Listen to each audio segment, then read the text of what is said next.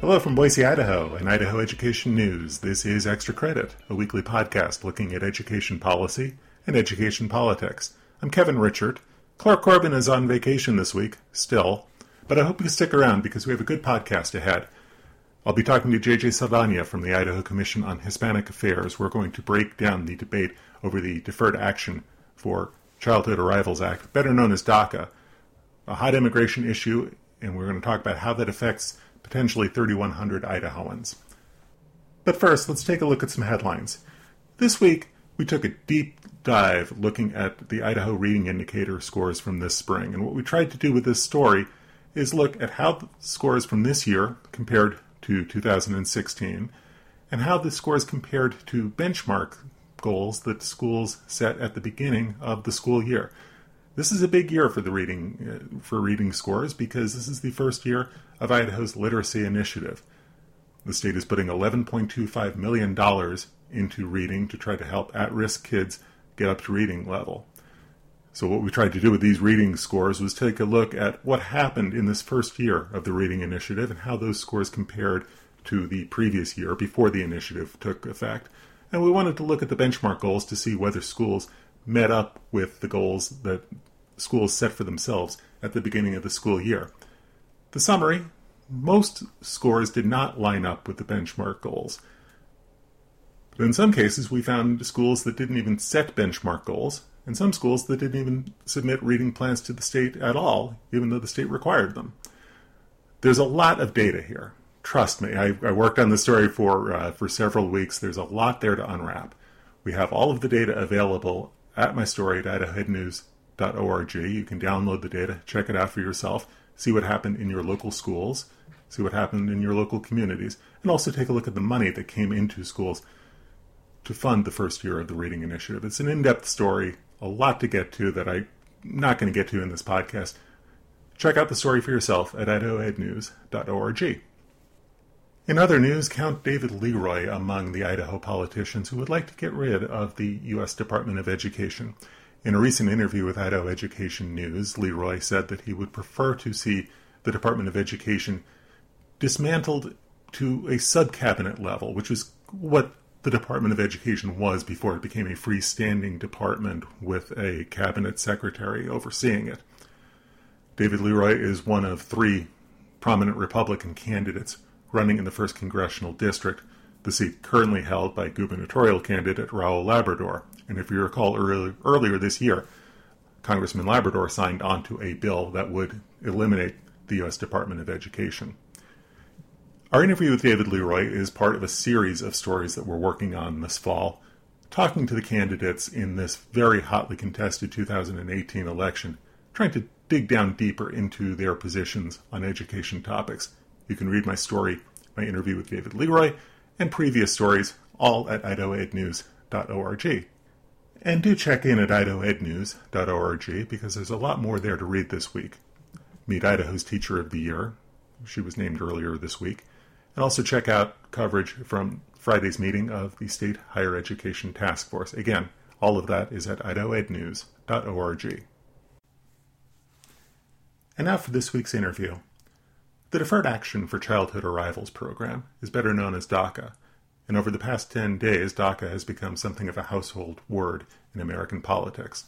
The Trump administration wants to eliminate this Obama era immigration policy and eliminate the legal protections that it affords to some 800,000 Americans, including 3,100 Idahoans. But DACA is not yet dead because the elimination of DACA won't go into effect for six months because the Trump administration is hoping that Congress will take some action on this immigration issue. And as we record this, it appears that the administration and congressional Democrats are trying to get closer to a deal to keep DACA on the books. So, what does all this mean for Idahoans?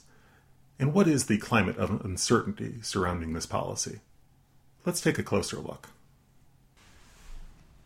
And joining me this week is JJ Saldana. He is the uh, Community Resource Development Specialist for the Idaho Commission on Hispanic Affairs. JJ, welcome. Thanks for having me. I'm glad to be here.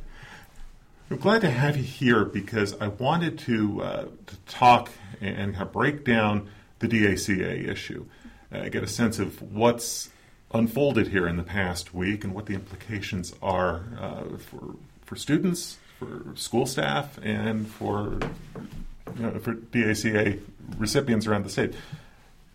Give me a sense of this from a from an education standpoint. What what are the impacts for schools and, and school employees? Well, there's a lot of um, worries about the unknown. That's what's really um, scary right now. There's 3,100 students here in Idaho that are going to be affected. Um, so right now it's a lot of weight, but I think what's really great is I've seen a lot of our community organizing community groups have stepped up. A lot of lawyers have stepped up to say that they're going to offer some pro bono work to help these students through. Um, all the universities and colleges are saying that they're going to go ahead and fight and help try to convince Congress to not get rid of DACA. So I think there's a lot of positive stuff. There was rallies all over the state this last weekend. Um, the one here at the Capitol was huge. I, I, was surprised to see such a huge turnout, and it was amazing. So it's about a thousand, I think. I, I think there was more than that because wow. um, it was the whole Capitol steps, and then Capitol Park had some people on there too. So it was it was a pretty cool thing, and to hear these young students actually come out and talk about their successes. These are students who are you know trying to get their um, and you know become engineers. They're trying to become doctors. So it they're doing some great stuff. These kids don't have um, anything. You know, they've done background checks on 99% of these students, mm-hmm. and so they're great kids, and they're just trying to live the American dream. Mm-hmm. You mentioned the uncertainty, and, that, that's got to be the biggest thing that you're working through at the commission. You know, what people are working through at the community level. I mean, how do you work with people when you're dealing with such an uncertain situation because DACA isn't gone yet, and this is still up uh, for debate in Congress. Well, we try to um, give them what we do know as far as um, statistics and what they also need to do. Like, for example, if it's about to renew, there it's time for renewal. They have to renew right away because after October fifth, they cannot renew it anymore. Mm-hmm. And so things like that, hooking them up with um, attorneys. With um, there's a lot of nonprofit organizations like Catholic Charities of Idaho, the Community Council of Idaho, who are working with these people pro bono. There's, like I said, several um, attorneys across the state who have offered pro bono services. So getting them in touch with them, so because each individual has their own um, thing that they need to work through. So not everybody's the same. And then trying to calm fears, and that's the hardest part right now because there's a lot of unknown, and people are scared, rightfully so. So trying to keep them calm is probably our biggest challenge. And, and probably convincing uh, people to re-register right now is probably a difficult challenge because uh, naturally there's probably some fear of re-registering providing information that might be used well that's uh, one of the biggest fears is they you know they've trusted the government and they gave out all their information. And so now they're like do i want to give it to them again? And so but you know but they need to re-register by october 5th if, if they want to continue qualifying for daca. There's been so much said about the Trump administration's decision and so much reaction to it in the past week. I mean, this has become a, a very big issue and it's been, been widely reported. As you watch the reporting and as you watch kind of the reactions, what are the misperceptions from your from your point of view? What what are people not understanding about this uh, this executive order? That they're one. They're, these are students that are taking jobs. They're not taking jobs from anybody. These um, that they're criminals. They're not criminals. They, like I said, they have background checks. Ninety nine percent of them.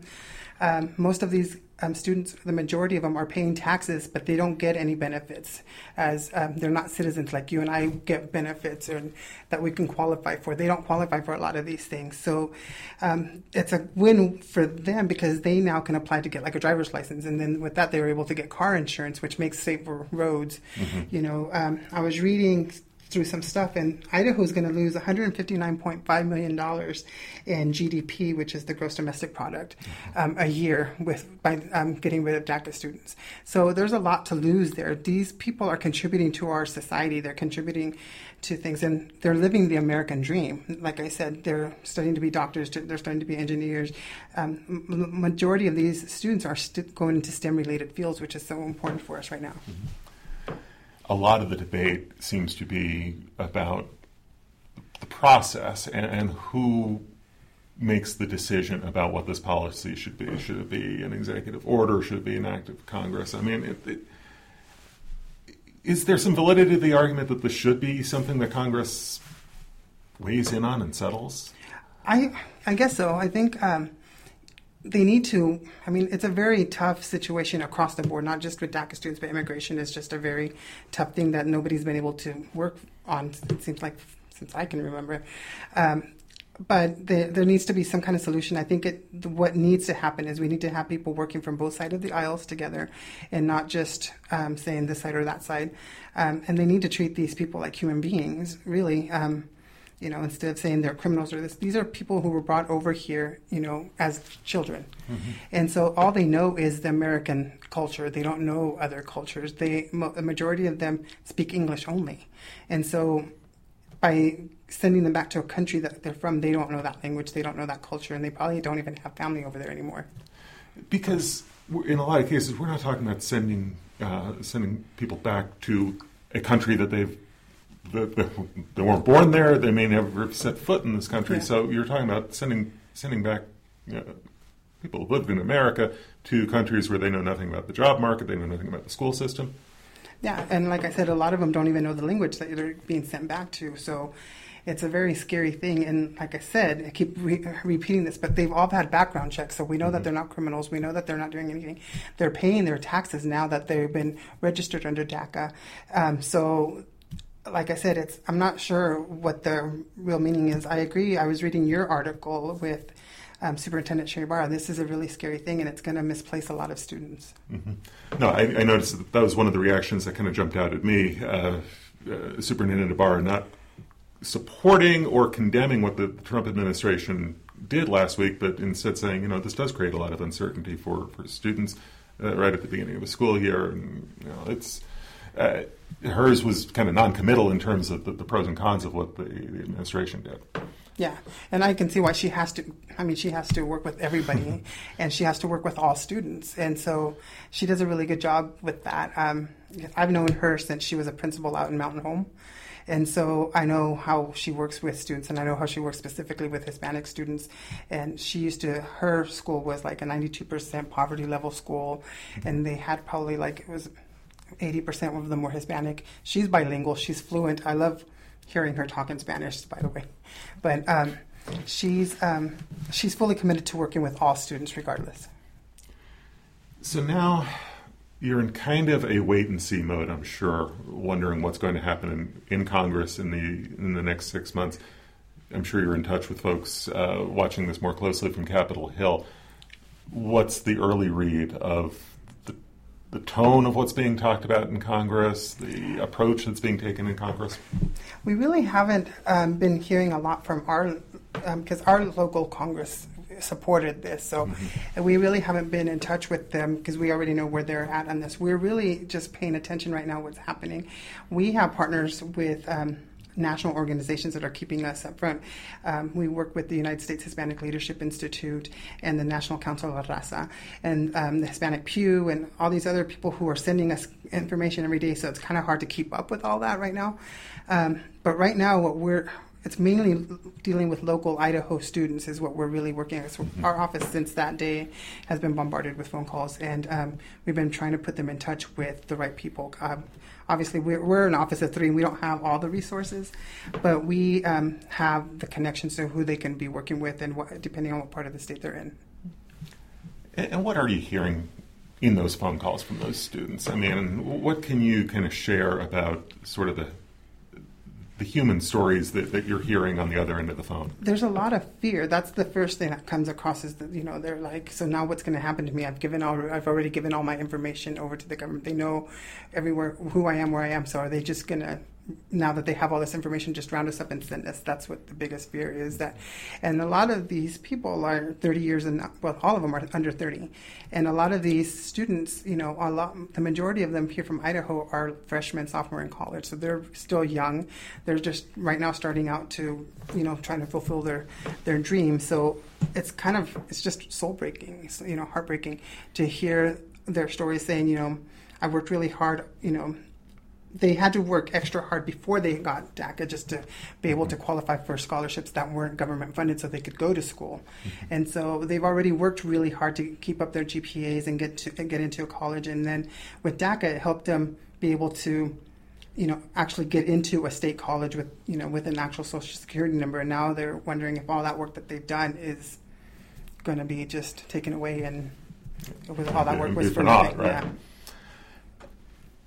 So, watching this uh, uh, from afar, watching what, what Congress is talking about, uh, are you concerned that uh, DACA is going to get caught up in a much larger debate about you know, much larger immigration policy, which is something that, that Congress has wrestled with for 30 I, years? I hope not. Um, I think what I'm seeing on a national level is a lot of our congressmen from both sides of the aisle have a heart when it comes to these students, and these students, um, they've, you know, I've seen a lot of people on the right and on the left um, reaching out to the president saying, why didn't, before he made the announcement telling him not to do that.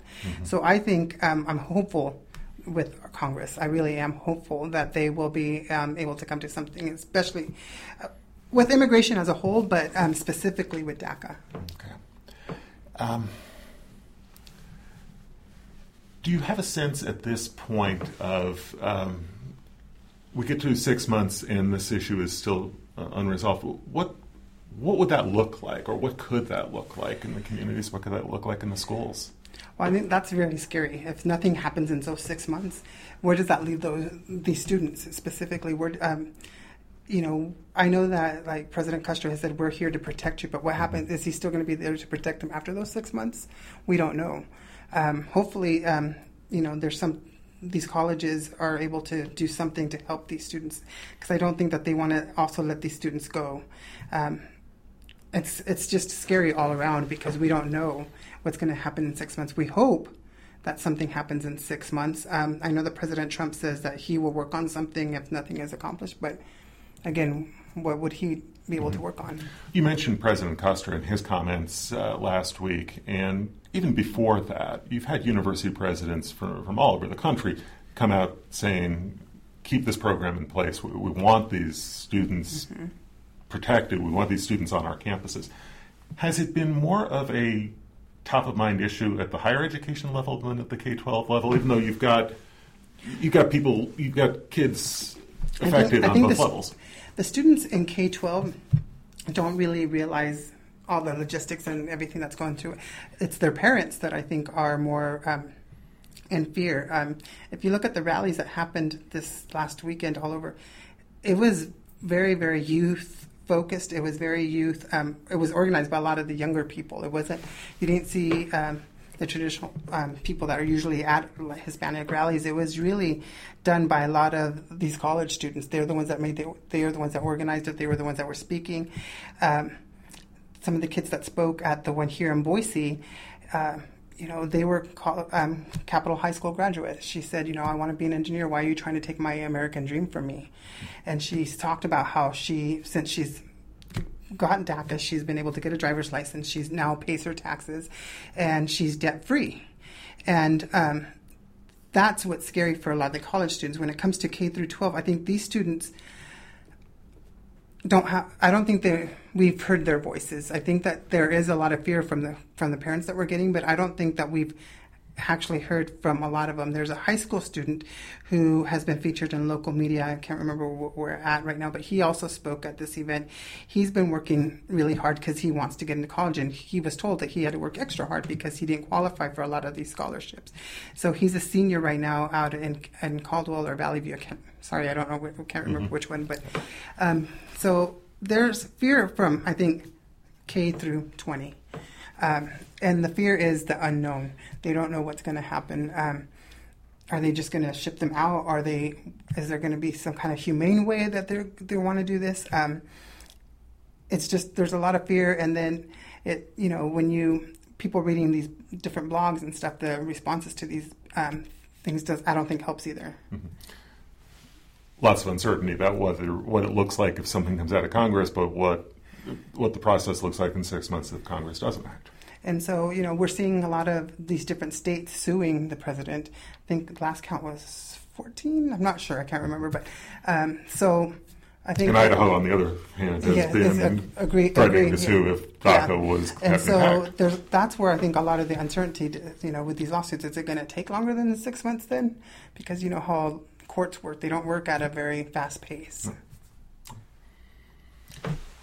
JJ, thank you for joining us Thank and, and putting this into some perspective for our listeners.